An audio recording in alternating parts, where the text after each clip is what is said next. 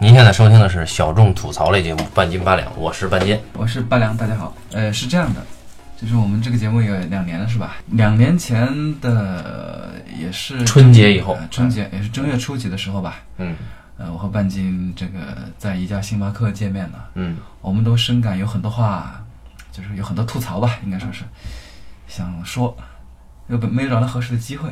于是那个时候播客刚刚兴起，我们就决定用这个平台跟大家分享我们的吐槽。嗯，这一晃两年就结束了，不知不觉已经有好几千人跟着我们一起吐槽了不到三千。啊，是吗？我们感到了由衷的欣慰。嗯，那在这个非常有一定的纪念性质的意日子里边啊，其实我们俩都已经不记得那一天是哪一天了。应该也就是初四、初五和初五、初六这样。对，呃，然后我们决定这个我们来一期比较欢乐的节目嗯啊，然后也互相接接咱们对方的短，对吧？嗯，让大家在这个春天的日子里面，呃，负能量再多一点儿啊，心里再沮丧点儿。对首先说我吧，嗯那大家慢慢也也也从这个节目当中也已经能够感受得到已经忘了你。啊，不会，我觉得大家还是能够感受得到的，嗯就是大家也也能够猜个七七八八，就是说、呃能够意识到我肯定是一个从业人士，对吧？啊是一个呃很不成功的电影编剧啊。那个在过去的五六年中，这个我参加了大概四五十个电影或者电视剧或者是网剧的项目，啊，最终没有什么悬念，都失败了啊。对此我深感苦恼。但是在这个沮丧之余呢，呃，有那么一两个项目，因为做了四五十个项目嘛，对不对？经历那么多，总是有那么几个项目会会会让你让你怀疑人生。对，怀疑人生之余，又觉得当时我怎么就能想到一个这样的项目去做？到底是什么样的人才能蠢到去做一个这样的项目呢？通常都是制片人比较蠢啊。对，所以我就决定今天给大家分享一个我所经历的一个特别特别蠢的一个项目。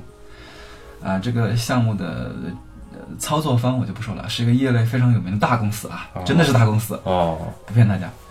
呃，想做这个项目的直接负责人呢，也是业界非常有名的人物啊啊，这个几个是是是华纳兄弟是吗？呃，肯定也没有那么哦没有那么海外啊，是个国产公司。哦啊，那个这几位大人物呢，他们就觉得科技时代，我们必须做一些科幻的项目。哦，呃，提出这个案子的时候呢，是在《三体》要做《三体》这个消息拿出来之前，所以我觉得那几个制片的制片人还是很有远见的啊。就是说，当时就已经想到做科幻项目了。于是大家就想，做一个什么样的科幻项目会比较霸气？嗯想来想去，大家一琢磨啊，找到了我，找到了导演，然后还有制片人，大家大大家伙儿几个人坐下来一琢磨，就说，要不这样吧，我们做一个虚拟世界的故事，讲的是这样一个小朋友，他在现实生活当中，那、是一个很怂的人，可能有种种麻烦，然后他呢，当时的世界，假设是五十年以后的世世那个地球啊。当时的世界有很多人可以不在现实当中生活啊，这个世界是由一个超级强大的虚拟网络所掌控的。嗯每个人在虚拟网络中有一个自己对应的身份。那么你在现实生活中过得很不如意，不要紧，你可以去虚拟世界中过更好的生活。嗯，那我们这位主人公就决定去虚拟世界过更好的生活去，但是发现虚拟世界也不好混，虚拟世界也有社会等级，啊，也有经济纠纷。你的现实当中没有钱的人，就就跟这个人民币玩家和免费玩家是一样的。哦，你作为一个免费玩家啊，你又你又不掏钱，你肯定拼不过那些人民币玩家。那所以他就想，我在虚拟世界怎样才能飞黄腾达了？他决定利用虚拟世界的一个小小的 bug。什么 bug 呢？就是人在虚拟世界，真实的人嘛，你在虚拟世界你是不会死的，对吧？去虚拟世界去冒险。嗯。于是我们这位主人公就决定虚拟世界冒险。他冒的什么险呢？他要去独自去一个海岛上生活三年的时间，一个人孤单、无依无靠的在那儿独自生存，像荒野生存那样。所以这是在虚拟世界的海岛。对，在虚拟世界去做一次荒野生存，如果能够成功，他就能拿到很多钱。然后听起来没有什么危害呀，啊，没其实没有什么风，险，对吧？其实有风险。就是你想，你把一个人扔那个岛上，那我现在把你手机拿掉，你看你能挨多久？那不是虚拟的吗？的问题是，你在虚拟当中，你人不能脱离那个虚拟状况嘛？你这个人本身不能脱离出那个虚拟状况嘛。所以他本人也要去这个海岛。对，哦，所以这样一来呢，啊，就不是虚拟了。不，他其实还是有虚拟的。哦后面慢慢会发现这是有虚拟的，但是大家就觉得有个很大的问题，就是呃我们几个主创人员就觉得有个小小的问题，就是我们如何界定这个真实和虚拟，也就是刚刚半斤所说的。因为你刚刚听我的描述，感觉这个人好像一会儿在现实当中，一会儿在虚拟当中，对吧？嗯但是我们在讨论这一个剧情的时候，也在考虑，就是我们如何能够让观众意识到这会儿是真实，这会儿是虚拟，因为我们无法把真实和虚拟分开。嗯我们现实生活的世界是一个这样的世界，我们在现实当中已经看到各种不一样的东西了。迪拜有迪拜的豪华，北京有北京的雾霾，伦敦有伦敦的雨天，然后加州有加州的阳光，好像全世界任何地方我们都可以在电视里面看到了。啊，包括好莱坞已经给了我们很多未来科幻的场景了。我们去搭科幻场景又搭不过人家好莱坞，我们如何让我们的虚拟世界有趣了？大家都不知道。哦，再来说，是不是要做一个人类末日的虚拟世界，就像行尸走肉那样的一个虚拟世界？但是岛上不是只有他一个人吗？不，他从虚拟的整个环境当中到那个岛上嘛，它有个过程嘛。哦我们要先建立一个虚拟世界的轮廓嘛，所以大家觉得很难建立。呃，于是这个时候吧，我其实是觉得有办法的啊。这个时候我就问我的制片人说，办法是有，就看你得花多少钱。嗯，然后大家就说，嗯，不到一千万吧。哦，然后我就想，不到一千万，你拍什么科幻片，对不对？你不到一千万，你可以拍个惊悚片嘛，拍个可怕片嘛，对不对？你也拍个喜剧也可以嘛，或者拍个青春片。你为啥要去拍科幻片？什么是可怕片？请问？就是我，你知道，啊我们中国不能有恐怖片嘛哦，，就只可怕片，哦有可怕片。明白了。那么这个项目就被搁置了，知道吗？我们花了一年的时间，呃，因为因为保密协议的原因，所以其实很多故事我是没法这样跟大家讲。嗯呃，但是这个真的花了好长时间，还真的设计出了很多有意思的东西。几亿起稿是吧？啊！对，几亿起稿，嗯。然后最终就 game over 了。然后 game over 之后，有一天我发现，哎，有个美国人拍了个剧，嗯。他这个剧一看，哎，也是一个现实生活当中的人，去一个虚拟的世界，那个虚拟世界里面他不会死，他不会有真正的生命威胁，然后他可以在里面肆无忌惮的生活，嗯。他所享受到的服务也跟他所付出的经济相关。嗯好，美国人拍了一个这样的剧，这个剧是什么呢？它叫做《西部世界》。就是由诺兰的弟弟，是吧？还是诺兰，他拍摄的一部剧啊。嗯，这个剧呢，就是我们今天要聊的。我其实看这个剧的时候，我就想，当然我知道，就美国人和咱们不一样，对吧？嗯这美国人在在在电影这个路上，毕竟比咱们这个领先个一百多一百几十年吧，所以我们搞不出来的事情，那他们搞出来是很正常的。这我们不是一个产业，还是啊对对对啊。嗯，所以我看的时候，我一点没有心理负担，我主要是抱着一种学习的态度，去看他是如何实现一个西部世界的，就是一个想象世界的。嗯然后看越看呢越觉得有意思。这个有意思，并不是说它有什么东西没有实现，或者是有什么东西实现的特别的棒、特别的优秀、嗯特别的超出意外，而恰恰相反，它的很多实现，在我看来都平平无奇，但是又有效果。也就是说，它推翻了我和那一家著名公司的那几位制片人，我们那个时候所设想的，一定是那个虚拟世界跟现实世界非常不同、非常不一样嗯的那种观念，它反而是一个非常真实的，与现实生活当中我们能够接受的东西非常相近的一个东西。它强调的并不是这种巨大的反差，它不需要那种巨大的反差，它也实现了，也就是这种情境、这种视觉上的效果啊。所以我觉得我非常诚恳的想，我知道那几位制片人肯定不会收听我们这档节目，嗯因为他们不大可能容得下听另外两个人批评或者是吐槽，呃，他们心目中的众多好电影啊，呃，所以我也并不担心他们会听到，但我还是希望有更多的人能够去，转发给他们。对，让他们知道你们都是傻逼，我想错了，事情根本没有那么复杂。好，吐槽结束，现在我觉得我们可以结束这期话题。不不不，呃，我是说了一个我那个我们的吐槽啊，我觉得现在是不是该该你来说一说这个啊？你看我们从从两年前有这个想法开始讲起啊，吐槽到现在，你有没有一个什么路数，一个什么想法，能够引到这这部剧或者这个节目当中？我没有路数，但是我确实有些话想说哈，就是我们做了两年节目，你看，呃，其中我们杂七杂八的也拉了很多朋友下水，然后你像，尤其是性情中人老高啊，在这个跟我聊《钢炼》的时候，结尾的时候，他还很动情的说了说，就是他觉得他作为一个偶尔会来客串的一个主播，那么他觉得做到现在很不容易，呃。然后我其实，因为大家也能猜出来，我也是算半个从业者啊，这个所谓的影视行业半个从业者。呃，刚才八两说的这个项目呢，也间接曾经跟我相关，五六年吧，这五六年来吧，这五六年来呢，我也参与过一些项目，但是无一例外的失败了啊。然后活到现在也不知道是是托了谁的福啊。那。这里边也也想说一说，就是我们毕竟还是因为一些机缘会结识一些行业前辈。呃，我我有的时候我会在朋友圈扩散我的节目，那他们有的人也会听。呃，听了呢，本身挺高兴的一个事儿呢，但是后来就就发现这个，呃，越听越觉得不爽。有些行业前辈其实批评我，就说如果说你还想继续做创作的话，你是不能再搞这种评论节目的。为什么呢？两点。第一点，我们这个圈子很小。你妄议其他人的作品啊，尤其是圈内成熟的创作者啊，或者是权威人士的作品，你将来路会越走越窄，对吧？这是江湖上的。另外一点呢，就是说你作为一个创作者，你如果永远用一种高高在上的、抽离的、理论的偏理论的眼光去批评作品的话，那么你自己创作的时候也会受到你自己的这个想法、思维惯式的这种制约。那我一听，其实他说的有有一定的道理。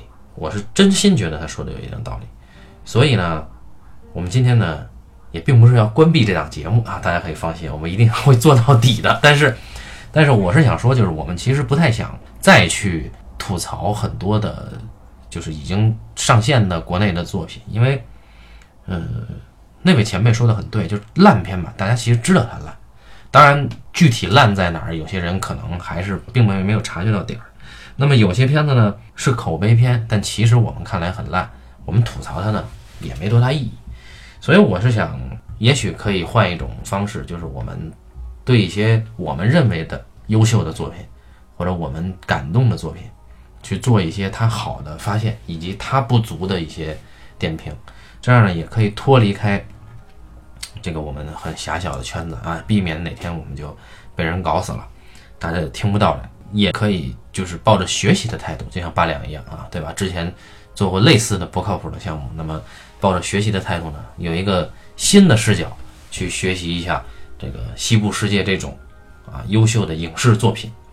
那么西部世界呢，我就直接引引过来了，我觉得还是很成功的啊。那么西部世界呢，呃，其实是二零一六年，呃，我看到的。比较优秀的剧集之一，当然我看的剧集比较少哈，也是需要上班谋生的嘛。呃，说回来，这个《西部世界》它本身体量也不大，十集制作是非常豪华的。我为什么会看这个剧呢？其实我是一个西部片的，算是影迷吧，这肯定是要看一看嘛。结果一看，哎，这里第一集就出现了所谓的甜水镇啊，Sweet Water。那这甜水镇是怎么回事呢？之前我们聊过《西部往事》，对吧？《西部往事》里边那个女主角，她的。丈夫魏晋的事业，那个镇子名字就叫甜水镇。我一看，这里边有很多的老西部片的梗儿，包括这个白帽子啊、黑帽子这种啊，一目了然的梗儿，那么就很有亲切感。结果看下去发现，哎，这个居然除了西部世界之外，还有一层剥离的很科幻感的当代的世界。也就是说，运作这个西部虚拟世界的公司的员工他们的生活，那我觉得这个在他们处理未来感这些。视觉表现以及人与人之间的沟通方式上，真的是值得我们学习。就是我们想当然的认为未来感是不是就是很抽离，然后未来感是不是就是人与人的沟通方式也变得很陌生，或者说是很跳脱、很超现实？但其实发现，哎，他们其实受困于自己的困境，还是很古老、很经典的困境啊。甚至在我看来，西部世界其实它是一个取材自圣经的原型故事的这样一个想法。那么这里边的核心人物他自己的困境也类似于圣经故事的创世纪里面的困境。那我们就可以来分几个部分聊一聊这个西部世界，我们觉得它哪些是很不错的地方啊，分享给大家。就是我们这个西部世界啊，首先一点，所有人都会问为什么是西部世界？因为大家知道这个世界观。要不要花两分钟给大家简单介绍一下？那大家去看那个古阿莫三分钟就可以了。就算了，就别讲了。我们跟古阿莫建一个那个，让大家去去看得了。对，战略合作。对对对。呃，《西部世界》这个片子吧，咱就不讲什么细致的剧情了啊。一个十集的电视剧你怎么讲啊？而且这个剧它本身的剧情其实非常的简单，简单，它就讲的是在一个呃未来的某一个时间里面，二十二世纪或者是某一个时间里面。呃，未来的人们啊，建了一个类似于西部那样的环境，一个游乐场，大家可以去，人类可以去游那个游乐场里面去玩耍。嗯。但是游乐场里面的那些原本的生活的人们，就是在那个一个西部的一个类似于西部世界的环境当中，甜水镇或者是其他的一些镇里面生活的人们，其实都是一些呃机器人，克隆人，对吧？嗯。然后这些生化机器人呢，呃。他们，呃，有一个在这个故事当中，在这个第一季当中，有一个慢慢觉醒、慢慢自我认识、自我觉醒的过程，以及人和这些生化机器人他们之间的一个相互关系的一个变化过程，其实非常简单，所以我们就不细致的说这个剧情了。但是对于看过的观众来说，我相信，因为这个剧它的线索比较多，它大概有四到五条线索吧。嗯，我们粗略的一算。首先，你在西部世界内部，西部世界内部有一个 Dolores 这个女主角，她有一个自我觉醒的一个完整的线索。嗯，跟着她线索的还有几个人，她的那个男朋友，对吧？算是跟着她一起的线索。黑衣人有一个线索，对吧？这位黑衣人这位大叔也是大家一个喜闻乐见的一个好莱坞演员嘛。嗯，艾德哈里斯啊，艾德哈里斯，他有一个自己完整的线索，好吧？因为他有追求的动机、追求的目的，他非常的清楚。嗯。然后这个世界里面还有第三个人，第三个人呢就是那位脑宝，这位在酒店里面呢有一个妈咪，有个妈咪啊，这个黑人妈咪呢，她呢有一个非常清晰的自我觉醒的线索，而且她的线索呢很有趣，嗯，她的线索是，呃，在这些西部世界内部的人员线索当中唯一的一个，他的人的故事是与西部世界这个游乐园的管理方有一个。互相勾连的一个过程，对吧？嗯，只有他这是有的。他的发展，他的行为是与西部世界的管理方是交织在一起的，而其他人其实都是在西部世界内部，对吧？就是这个主要的三个线索，在西部世界内部。那么在外部呢，也有一个很有趣的线索。外部有个大事件，就是这个西部世界的投资方。我们知道啊，就像万科一样，你这个投资方和管理层是有冲突的，那个大股东。啊，西部世界的大老板呢，就派了一个小姑娘来跟我们的影帝大爷就是死掐。我们影帝大爷当然就是由安东尼奥·霍普金斯饰演的福特哥，他呢想来这个收福特哥的那个权利，对吧？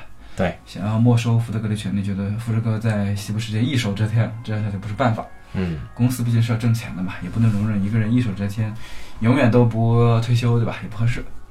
所以外部有一个强的故事线。就是这个公司大股东和管理层的福特老师之间的火拼，而在这个火拼之内，各个公司工作人员，几个主要的工作人员，比如说这个文学总监啊，就是那个年轻的编剧，嗯，还有这个我们的布拉德先生啊，就是这个管理部门的主要的工作人员，福特的助手，那么再就是布拉德的他他的助手。还有一些其他的管理层的职员啊，好几个人，基本都是陷到这个环境里面了。那么外面就是主要就这么个事件，在这个外面事件的冲突之外，其实还有一个开始藏了，但是后来比较明显的故事线，就是福特他自己有个行动线，他自己有个明确的目的。我们发现他呢，觉得西部世界现有的这些故事情节啊，我们知道在虚拟世界当中，你要为你的机器人设定一些情境，对吧？现有的情节，他可能对现有的情节不是很满意，嗯。他建立一些新的故事线，那么从故事一开始，他就在建立他的新的故事线，故事结尾就结在他的故事线开始的那个段落，对吧？结于他的新的故事线开始。那么这就是福特老兄。那这么一圈说完呢，大家一听啊就晕了，说你这个十集你有五条故事线，你怎么讲呢？确实很复杂。嗯，呃，我们后面还会发现这个故事并不是一个时间顺序的故事，在时空上还做了一些手脚啊。我们最后呃就会慢慢发现，这是一个两个时空并在一起的故事。嗯呃，穿插了大量的闪回和平行剪接的内容。嗯、我们可以分两步走。第一步可以从西部世界里面走，第二步，然后我们再从呃外面的福特那一部分开始走起。为什么这么想呢？就是我是觉得看完这个片子的观众。再怎么迷糊啊，因为我相信观众朋友们看完这个片子，你不管是听都说这个东西是神剧还是什么也好，说到底，想要真的把它看懂，其实不容易。嗯，或者说它里面给出来的很多细节，有很多部分，因为它的这个信息给出来不太容易，所以它给了很多的是为信息做铺垫的东西，或者是前后呼应的东西。这么多大量的东西，在你关注着当时的进程的时候，是与事件的进程不相关的，对吧？所以很有可能会干扰到你当时看时候的清晰程度。你在看这个故事的时候，未必说一下子就那么的明白这个西部世界真正说到底讲了一个多么复杂的故事，因为它在它的表层故事下面，它还藏了很深的线索，对吧？所以我觉得我们应该分开谈。如果按这两个方向分开谈，那么你是觉得我们是从 Dolores 开始，还是从福特开始？片子第一个出场的人物是 Dolores 嘛？一个是他是第一个出场的，另外一个他是有明确行动线的，而福特不一样。嗯，福特他是那个幕后黑手，对吧？他是个运筹帷幄的人，他没有那么多行动或者是显性的行动能让大家注意到，能够让大家跟随他的行动。嗯，所以观众在第一遍看的时候不会意识到福特才是真正去掌握这个剧情，或者这么说吧，在这个剧本或者在剧情当中，真正能够推动这个掌握了这个剧情方式的人是霍普金斯，但是在推动这个故事的人不是他。他并不负责推动这个故事，其他的人，包括 Blood，以及反复和 Blood 沟通，或或者是曾经的 Blood 沟通的 Dolores，那么以及这自身的命运一次一次的打开，一次次改变的那个酒店妈咪，对吧？因为他们有足够的主动性，他们有一个从他们的视角向外探寻的过程，所以观众能够认同他们。所以绕讲，其实还是应该从第一个人 Dolores 开始讲起，也许大家理解起来或者接受起来会更加容易。好。那么，Dolores 她作为全篇登场的第一个人物呢，呃，我们看到一开始他就被 Bernard 去分析，对吧？Dolores 首先他是一个人工智能，或者说他是一个机器人。那么这个生化机器人呢，它在西部世界这个游戏主题乐园里面，它出现了它这个人不应该犯的一个程序错误，所以才有了作为这个这个程序主管 Bernard 啊，这个黑人。他去分析 Dolores 到底哪儿有问题，等于一开始就抛给了我们一个很大的一个情节的悬念，就是西部世界主题乐园的生化机器人出现了故障。但是这个故障其实 Dolores 自己是不知道的，就是他只是知道自己有些奇怪，但是他并不觉得这个奇怪是真奇怪，因为他有他自己的故事线要完成，他只是一个故事线的执行者，就类似于我们说的下棋里面的一个棋子儿。他是整个甜水镇这个故事世界里面其中最核心的一个人物。从这个真实世界来的人类玩家，他进到这个西部世界里，他是扮演自己的。那么这个自己，其实在甜水镇上会遭遇到各种各样的事情。那么你会选择一个你喜欢的行为继续下去。作为这些行为线里面最关键的，或者说是最动人的一条线，Dolores 作为一个农场主的女儿，她是一个会骑马、放牧。同时又喜欢画画的一个有些主见的西部女孩，她渴望能够离开她所在的这个世界，这就是一个设定。那么她所代表的这个故事线是什么呢？这里要涉及到西部世界到底是一个什么样的游戏啊？因为为什么这个游戏公司会选西部世界来做？是因为两点，就是我们大家都知道，呃，商业片的两大元素是什么呢？是暴力和色情，而西部世界恰恰是。迎合了这两点，就是你可以真实人类玩家，你可以任意的去杀戮发泄，当然杀的这个人一定是生化机器人，就真实玩家是不会受伤的。另外一条线就是真实玩家是可以在西部世界泄欲的，所以大多数男性真实玩家来了以后都会选择 Dolores 代表的这条线，就是他们会去，要么是强暴农场主的女儿，要么是拯救农场主的女儿被别人 强暴，然后继而他们再去搞农场主的女儿。所以，Dolores，她在西部世界里，她是一个代表了人类欲望的载体，大家是会在她的身上倾注欲望的。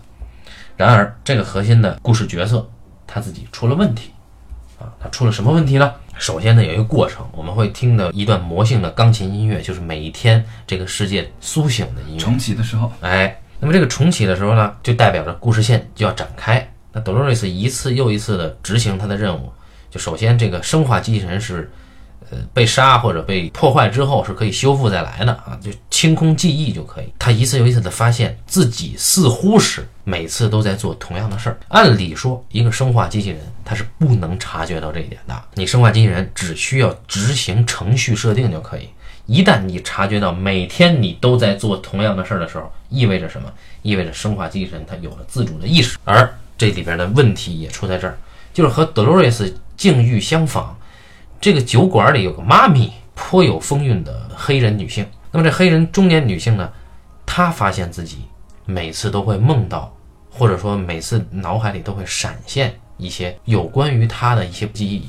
这又出了问题，就是你作为一个生化机器人，你怎么可能回忆起你曾经做过的事儿？就是生化机器人做梦本身就很奇怪。哎，如果说不是程序安排你做梦，你是不能做梦的。对，这有点像什么呢？就是，呃，机器人会梦见电子羊吧？菲利普·迪克的那本小说，对吧？嗯，呃，以及那个阿西莫夫，阿西莫夫也是说机器人做梦，机器人做梦就完蛋。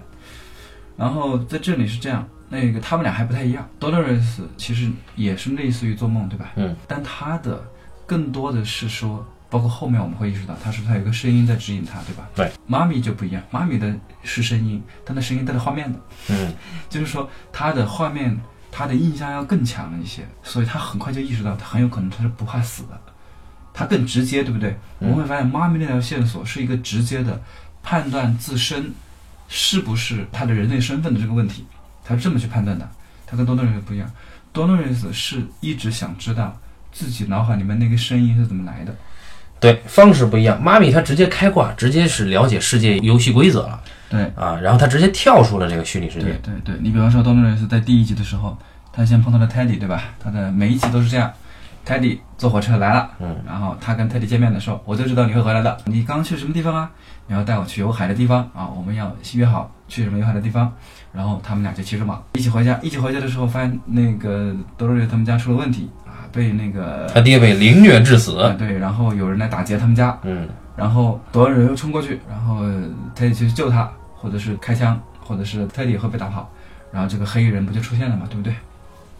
就每一天他都过这样的生活，每一天他都是这样。那么这一天他起来之后，当然我们一开始会设定一个情境，对不对？嗯，就是第一次这样，第二天一重启啊，发现他又重复了一遍前天的过程，让大家意识到这个东西是在不停重启的。然后就是有一天他脑袋拿了张照片，问题出在这儿，他脑袋有一天拿到张照片啊，这个照片这是谁？他脑袋就说啊，这是谁？他脑袋就开始疯了，断片儿了啊。断片儿了，疯了，疯了之后呢，这个时候有个啊，这个有个黄金配角出现了，这个配角就是这个苍蝇，这个苍蝇就是第一集的大 boss，嗯，这是第一集的最大的一个伏笔，就是多人他是不知道应该要拍苍蝇的，他们设定里面都没有拍苍蝇，只有第一集的结尾的时候，他意识到了那个苍蝇，他把苍蝇给拍死了。这里有个问题，就是我们看到的什么和我们意识什么是两回事。比方说，我看到了一本书，嗯，当我在人类还没有意识或者那个的时候，我们可以认为他说，我看它就是本书，我不会想怎么样。但是当我有了意识之后，我会倾向于说，哎，我看的什么书，它是一本什么样的书，我会想象它是什么样子，嗯，这是想象。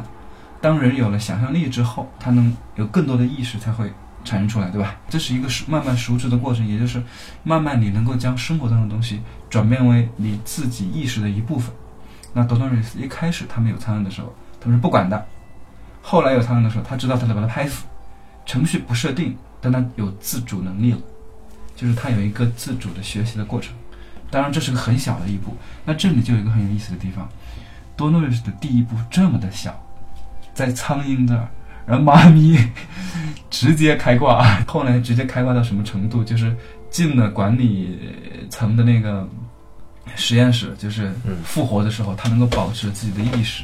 生化机器人医院啊，对，就像跟妈咪后来就跟神一样，嗯，对吧？妈咪然后改了自己的程序设定对，啊把，规避了所有 bug。对，把自己变成了一个就是人民币玩家，对，这个这个太难了。所以我们在看第一集、第二集的时候，觉得就是慢，进程比较慢。嗯它有一个这样的原因，就是它需要花很长的时间去建立一个呃西部世界的一个设定，对吧？就是一个这种不断重启。我印象当中，就是光第一集重启三四回吧，因为先重启，在重启的过程当中，你又得发现有问题，然后这个问题又是能够让观众意识到，以及同时，呃，管理呃西部世界的管理公司能够意识到的，确实有这个问题。我们要把这个世界给明白，然后又问题要给明白，然后最后要给出这个人一个很小很小的觉醒，然后这就是多诺瑞斯的开始。那么多诺瑞斯是很有意思的。我们在刚刚说第一部的时候已经说过一句，说他遇到了黑衣人，在这个其中的一次，也就是最后一次，他家里又被打劫，然后又有强盗把他脑袋弄死之后，又要来这个弄他的时候，他躲到仓库里面摸出那把枪，然后开枪把那人嘣打死了，这就是一个变化，对不对？嗯。呃，当然了，我们现在并不知道多诺瑞斯在里面有其他不同的服装，不同的服装其实暗示他其实是在不同的时空当中，嗯。嗯，他在不同的时空当中在穿行，然后有一个声音在一直在指导他，一直在指引他如何地走向他的目的地。那么看到最后结尾的时候，我们才能够意识到他的整个全程其实是有两个时间段的，一个是三十年前，一个是三十年后。嗯在三十年前，他是跟另外一个人，我们先不说那个人是谁啊，啊我们先跟他是跟另外一个年轻人一起走了这一条路，走到了这条路的终点，然后他中途负伤死掉了，嗯死在了那条河里，对吧？然后三十年之后，他再一次听从那个声音的召唤，但是这一次他是独自走的这条路，一路走走走，然后他其实是在闪回或者是在穿插的这个平行剪辑当中，嗯然后他记起了过去曾经发生过什么，就是过去发生什么东西，完整的展现在观众面前，就三十年前的故事完整展现在观众面前。最后他走到了这儿，然后上一次他没有走到这儿是因为什么原因？这一次他能够成功的走到这儿又是因为什么？然后最后有一个清晰的结局，就是最后两条线汇到了一起，发现这他妈的是同一个人。这他妈是同一个人，不同时间里面走的同一条道路。对，那么道路之所以有区别，是因为以前照顾他、指引他的那个神叫做阿洛德已经死掉了。这个巧妙的设计是在哪儿呢？就一开始呢，我们已经被编剧误导，认为黑衣的艾德·哈里斯扮演的这个这人叫什么忘了，呃，黑衣黑帽的这个牛仔，他呢是一个邪恶的玩家，他呢来这儿是为了找什么东西，而这个东西似乎跟 Dolores 有关。然后我们会知道，Dolores 他自己会发现他需要找的这个东西，正是黑衣人要找的那个东西。然后两个人就上路了。但是巧妙的是，他处理是一个平行剪辑，一方面去剪这个黑衣人追踪 Dolores 的过程，啊，寻找迷宫的过程；另一方面呢，就去剪辑 Dolores 跟随一个英雄救美的年轻牛仔，啊，一路去找到他自己想最终的那个归宿的过程。殊不知，这两个平行剪辑的时空根本就不是同一个时间段的事儿，而是三十年前和三十年后。这位爱德华里斯老兄，他应该是三十年前有过这么一段经历之后，嗯呃，影片其实给的很清楚，他有过这么段经历，他以为他跟多瑞斯有了至死不渝的爱情，嗯。然后他觉得他一定认识他，然后他重新回到天水镇的时候，发现多瑞斯已经活了，又活了，又跟特迪在一起了，已经完全不记得他了。之后，这个时候，那个年轻的玩家嗯。意识到西部世界其实是一场梦，嗯。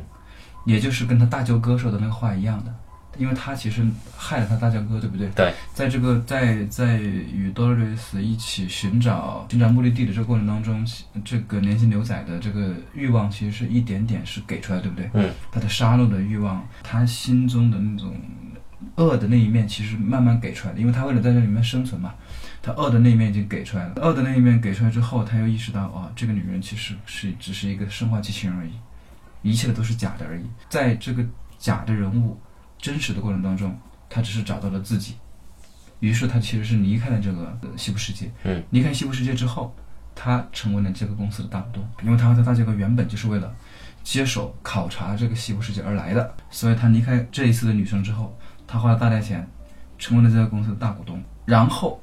在故事，也就是现行的这个机器人再一次出现问题，就是目前这个时空里面，之前那么一两年，黑衣人他的家里出了点事情，这让他重新怀疑自己人生的意义。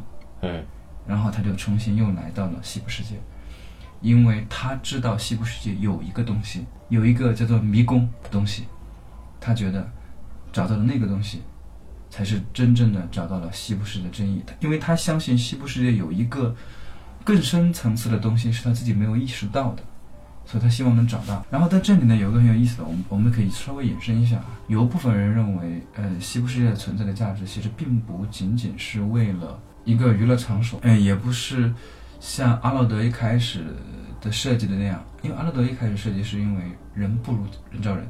我们知道阿诺德和福特是同事啊，就是西部世界的创造者。阿诺德认为人造人或者是说机器人可以成为一种更完美的人类，是人类的更高级的形式。人不是机器人的神，而人就像就像神创造了人一样，这个人不完美，对吧？嗯但是人还可以作为神创造一种更完美的物种，这是阿诺德的想法，所以他希望能够唤醒人机器人的自身意识，而机器人的其他方面又能够变得很强大，对不对？嗯他又永生不死，所以他应该是更完美的，这是阿诺德的想法。那福特的想法，我们包括知乎上，呃，或者是豆瓣上有一些朋友们就认为，福特可能有另外一种想法，他希望能够通过唤醒，就是继续阿诺德的努力，因为阿诺德失败了嘛，他要继续阿诺德的努力之后，在阿诺德的基础上更进一步，把人的意识转移到人造人身上去，可以实现人类永生不死的一种梦想，这是他的伟大计划。当然，这只是一家之言啊，我们不做评判。嗯，那在这里面，黑人他这个想法也是很有意思的，就是我始终是觉得黑衣人他可能也能够意识到福特或者是说阿勒德他们有一些他们的想法，所以他这个迷宫也是他所希望能够找到的某种真相或者某种西部世界真正的价值所在吧。我觉得应该是这样的，只不过他最后是找错了而已，也不能说找错，而是因为这个东西没有那么的玄乎，他在一部剧当中他不大可能，他又不是神棍片对吧？他不可能做的那么玄乎。那当然我们就扯远了，我们一下子就说完，说到了就是整个西部世界里面三个人共同的这种观念上来了，然后再说回 Dolores，。嗯，Dolores 在打苍蝇打完苍苍蝇之后嘛，也就是知道我们知道他开完那一枪，对吧？在第几当中他开完那一枪，呃，杀了那个想要侵害侵犯他的人之后，这故事其实就已经朝两个方向同时发展了，对吧？嗯一个方向是三十年前，他扔下枪逃跑之后遇到的年轻的牛仔，然后和年轻的牛仔一起上路；另外一个就是他独自一人，他听到了一个声音，然后一起上路。他的整个过程就是他一个人独自出发，然后在他独自出发中，他有个 good boy，也就是我们的 Teddy 先生。嗯这个特里先生呢，也在慢慢的跟在后面追寻他。当然了，特里先生又跟又又经历了一系列西部片当中的啊狗血，不能说狗血，经典桥段吧。这个西部匪帮啊，打劫啊，然后这个南北战争啊，南北战争啊，反正就是一系列这样的事件啊。这个特里先生，特里先生很很很不走运啊，他碰到了他碰到了黑衣人，嗯，他也不太走运。黑人是个人民币玩家啊，对，碰到一个人民币玩家，你一个普通玩家当然只有被他虐的份，所以一路被虐到底。嗯，这里面藏了很多。之所以在我们看的时候，也有也有不少朋友们觉得这个片子根本不用讲十集，你讲个六到八集，其实完全可以把事儿讲完。他花了大量的笔墨，一个是构建这个西部世界，呃，另外一个就是他想讲的信息确实有点多，所以他前后呼应铺垫的东西其实确实有点多。嗯，而且铺垫的东西在当时看的是完全不受影响或者不受触动的。比方说，嗯，多诺瑞斯他爹看那张照片，那张照片的梗一直埋到了最后啊，嗯好像是那个年轻玩家和大大刘哥带进来的，好像是。哦，对，好像是那儿带进来的。那个梗他根本就其实没有展开讲，他其实里面有好多梗，呃，也许有可能是为了给第二季做铺垫吧。好多梗他不讲，但是那个信息又在那儿，他必须得铺垫这个东西。比方说苍蝇，一开始的苍蝇其实大家根本就意识不到你这个苍蝇是干嘛用的，偏偏用的那么大的特写，在那么重要的时间段给出这么场戏，观众一开始其实根本意识不到。当大家还一开始意识不到这是一个机器人觉醒的故事的时候，他其实意识不到的。那么，呃，类似的东西还很多啊，包括一开始他和 Teddy 骑着马去去讲那一段，对吧？也是跟后面他和 Teddy 再一次骑马，去看那个风景，看夕阳的时候做铺垫的。你包括他最后结尾的时候，他受了伤，对吧？他受了伤，带着那个年轻玩家一起跑跑跑，终于跑到那河边，对不对？然后他跟那个呃河边的那个年轻玩家说：“呃，真的希望去河的对面去看看那儿是什么，对不对？”嗯，都是为那儿做铺垫的。但是我们知道，在那个那个戏里边，嗯那个年轻玩家为了帮他去找人帮忙，然后他就自己孤零零一个人死在那儿了。那是三十年前的事儿啊。多瑞这个东西很有意思，很有意思在于大家一直到第五集还是第六集，大家才能够确认说这是个双时间线的故事。在那之前，大家都会误以为说啊，多瑞斯是一直跟着那个年轻玩家在一起，他碰到，因为第二季年轻玩家就出现了嘛，对吧？他跟年轻的玩家在一起，两个人一起，呃，经历什么？然后后面那个黑衣人绑了 Teddy，然后跟着他一路追杀他，对吧？嗯，就一直是这么一个梗。然后直到第五、第六集，大家才突然意识到，哎，好像也不是这样。为什么？因为他的时间完全就是不对上的。那当时看到这儿，我就觉得啊，这个洛兰老兄真的是疯了。就是他在第五六集这个中段的时候，他两条线岔得非常开，然后到最后一集他才开始收这条线，最后拧成一股绳，严丝合缝。这其中呢，因为 Dolores 和 Teddy 这两个人物，在我们看来啊，在前面看来是分别出发去寻找这个迷宫的这个过程中啊，他带出了整个这个西部世界已经有的世界观和即将开发的世界观。那么已经有的世界观，除了甜水镇这条线呢，后来我们知道又有这个南北战争线、山贼线啊，然后这个墨西哥这个革命线，以至于还经历了这个中世纪和古罗马线，好像这都是即将开发的，具有更多杀戮、血腥、暴力、色情元素的游戏区域。在此过程中，我们发现，哎，这两条线的人物啊，这 Dolores 和 Teddy 啊，他们经历的这些世界，其实前前后后是有差别的。最后第十集才收这根线。收了，大家一看，为什么有差别？原来是这样。不然的话，在你光看到第五、第六集的时候，其实你的注意力会被分散。反正我当时看的时候，我就发现这个摊子铺的这么大，我的注意力已经不知道该抓谁了。而且那个时候，那个妈咪那条线又开始展开了。而到了第七、第八集的时候呢，呃，内部斗争就是这个开发游戏的这个公司、运营游戏这个公司，他们的内部斗争又开始逐渐展开。所以这中间插入的这些，其实都是为了给这个 Dolores 那条线做更多的迷雾。等到最后收过来一看，哦，你看原来是这个故事。啊，我们这么一说好像有点绕啊。嗯我觉得听众朋友们肯定也懵了。观剧嘛，还是要自己觉得自己找这些有意思的东西，也是一个、嗯也是一个探索的过程吧。大家可以自己去很有很很细心的发现。比方说，嗯，黑衣人去开枪杀那去那个小镇，对吧？嗯，去为了找那个哥们儿开枪杀人，对不对？杀了他那一家，嗯，那那哥们儿不找好这个亲戚来杀他，对不对？几路西部大道，然后一起来削那个黑衣人，黑衣人举手投足就把人干死了。那再回去看 Dolores 也经历过同样的地方，你再看看那些枪的那些细微之处，那些道具，呃，弹孔是没有的，就是它确实是两个时空嘛，嗯，能够意识得到。还包括 Dolores 在那个船那个喷泉旁边，啊，那个小女孩啊，儿，喷泉那旁边那个小女孩，但是我们知道前面我们就看过那个小女孩，对不对？对，但 Dolores 回过神的时候，我们会发现 Dolores 又只有一个人了，都是明很明显的暗示，对吧？嗯，因为 Dolores 在前面看到小女孩之前，他是跟年轻玩家在一块儿的。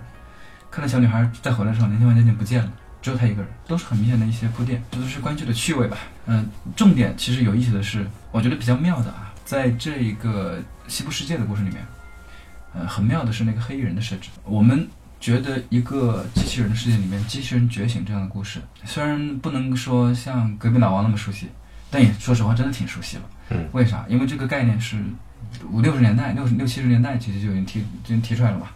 那些神一样的科幻小说家早就已经预见这样这样的事情，呃，所以在我们国内都不觉得很稀奇，在国国外更加不觉得稀奇。对，甚至就是让赋予机器人让它觉醒这个故事梗，其实在 iRobot 里面已经有了。对，都已经有了，所以它并不稀奇。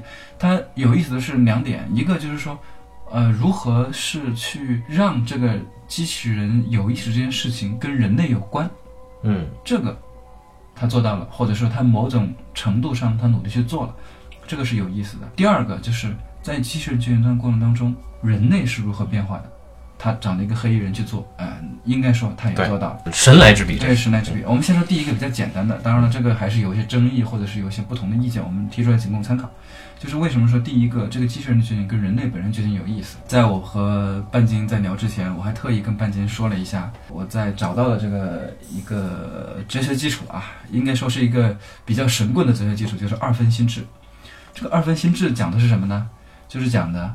呃，有一个美国的心理学家在七十年代的时候提出了一个一个心理的理论基础，就是说啊，这个人类在远古时代，或者在萌芽时代，或者是甚至在一两千、两三千年前，很有可能是没有意识的，行尸走肉，对，像行尸走肉那样的生活，就是说我只是有动物的本性，我想吃什么，要做什么，都是为了生存，嗯，是一个基础的，停留在一个很原始的层面上的。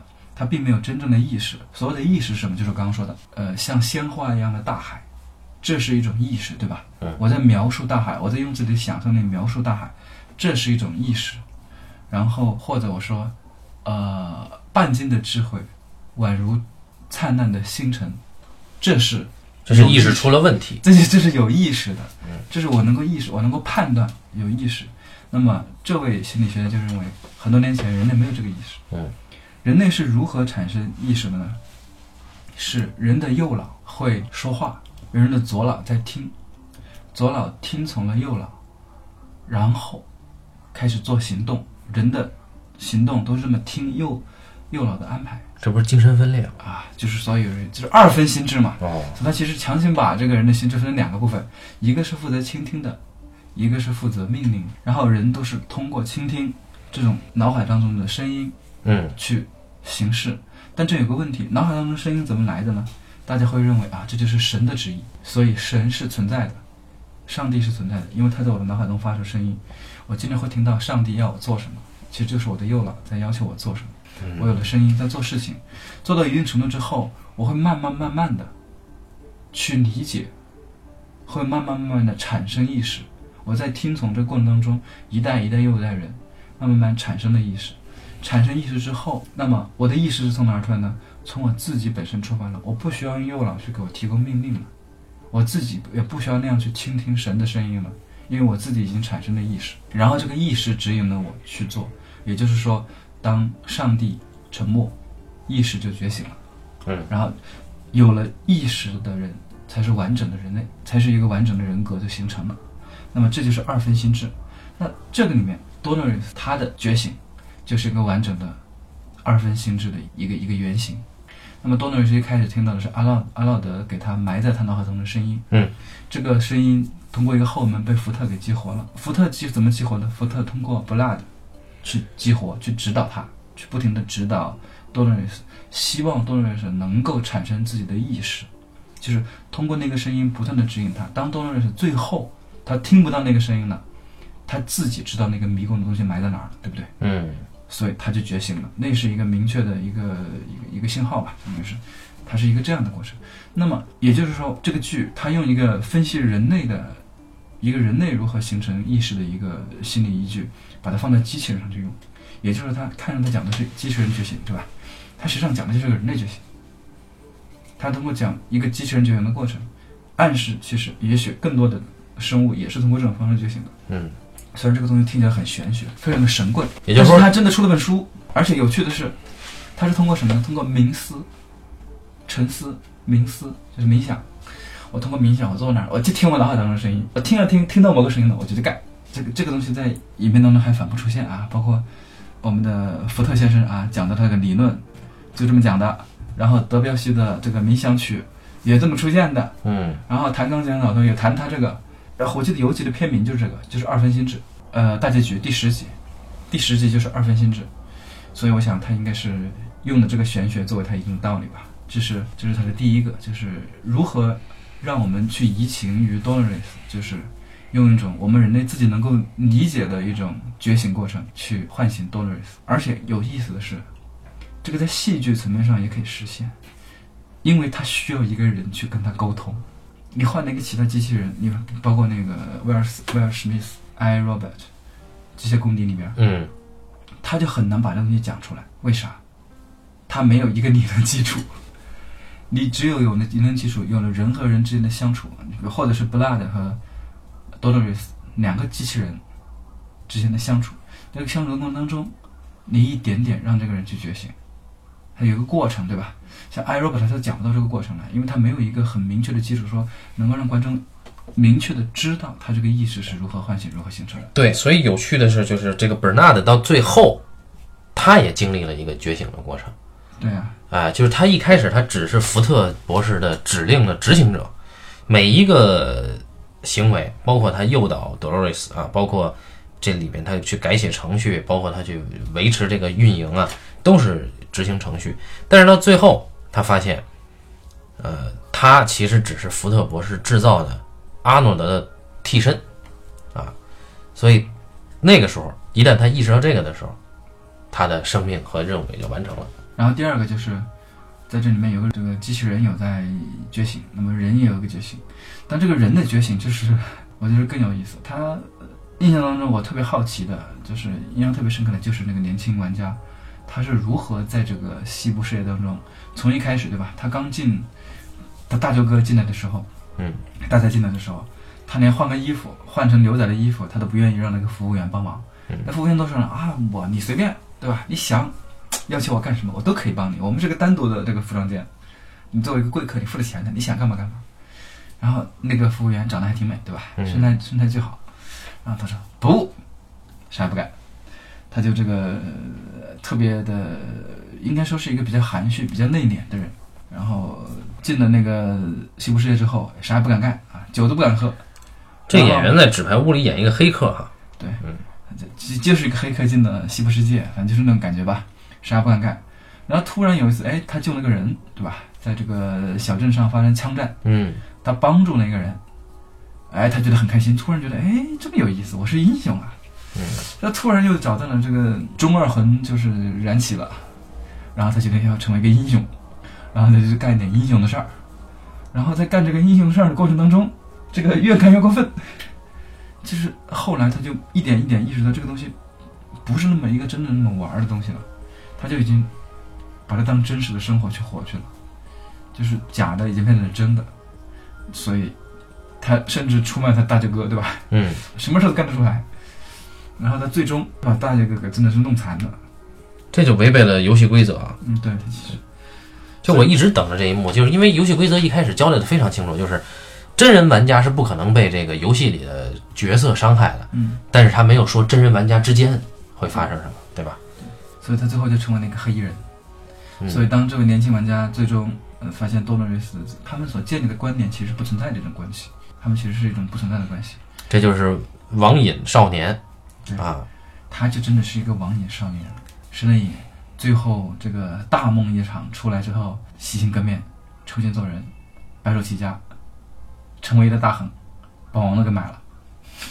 然后他他回来的方式依然还是进入这个世界来解这个谜，啊，这是一个很可贵的方式，就是按照常规的理解，就我成了大亨，你把福特抓过来给我解释一下，对吧？没有，他还是要自己去解释这个谜，所以他在这个游戏里边的行为过程，这个黑衣人虽然穿插了三十年前他作为一个小年轻儿，一个正义青年逐渐沦落的过程，但是整个是他自己探究自己内心世界的过程，是非常可贵的一笔。而且他也说了，他其实想感受真正的死亡，他就觉得没有挑战性。他这么作，他其实是很作，对吧？他作来作去，其实就是为了通过死亡来认识自己，因为他之前的那一段人生经历，就是通过生和死来认清自己的。比起这个产业，或者比起这个资本，他更看重的是他自己内心的那个迷宫，所以最后这种结尾的时候，这个有情怀的资本家。对最终结尾，他被崩了一枪的时候，他特别开心，嗯，终于疼了。这个其实就是活到了自己，他其实也是一个找到自己意识的过程，嗯，对吧？他能感受到疼啊，所以他的这个层面应该是比机器人更高的一个层面，或者更复杂的一个层面吧。其实差不多，就是他他的这个行为只是比机器人更多自主而已。对我们其实可以接着就可以说福特博士了。哎不不，我们先不说福特博士，我觉得这期说这真差不多了，真可以了。你要想想看，这个东西还不太一样，就是这里面机器人觉醒之后，还涉及到个人和神的关系。这里面有有探究一重关系，就是用神来探求的呢？我们还没有说妈咪，妈咪她主要探求的就是人和神。在妈咪原本看来，制造他们这些机器人的人是神，嗯而他们是人，对吧？是这样的。然而，当他真正进入了那个车间啊，然后把自己改动成了一个完美无缺的、没有 bug 的机器人之后，才发现自己非常的强大，他可以控制人类，他很强大。嗯，然后这个还制造了暴动。啊，他还制造暴动啊，他非常强，他一直他才是神。更有意思的一点就是神在哪儿？神在当他唤醒的那个他唤醒的雌雄大盗之后，他给了雌雄大道的枪，对吧？然后雌雄大道掩护他离开嘛，掩护他暴动离开。雌雄大道杀了那些现场的保安之后，然后雌雄大道他们很惊讶说啊，原来这就是这些弱小的神。嗯，就是这关系就一下子给的非常清楚了。这里面就探讨了一个创造者和被创造者他们俩翻身农奴把歌唱。当他认为自己是全能的时候，就有趣了。嗯他最后我们看他做选择，他回去了。对，所以它并不存在一个全能的神嘛。在这里边，在他做选择之前，其实最最有趣的一笔是他对他女儿的那个回忆。正是因为他对他女儿的那个回忆，把他拉出了这个生化机器人的世界，启发了他，让他开挂。但同时，当他成为一个全能的神的时候，也正是因为这个小女孩儿，或者说是类似于他女儿的一个女孩儿的出现，让他意识到，或者说让他不自主的又做回了生化机器人，因为他又回去了。当然，这一笔肯定是第二季的伏笔，因为这是一个全能的人，他回到那个世界以后，他干什么呢？而我们知道，同时做的是那个世界，就是西部世界那个世界，虚拟世界已经大乱了，福特和资方彻底撕逼。好，关于福特是如何跟资方彻底撕逼，这其中又藏着什么样的隐情呢？我们下期再说，那感谢大家收听这一期的半斤八两，咱们下期再见。拜拜。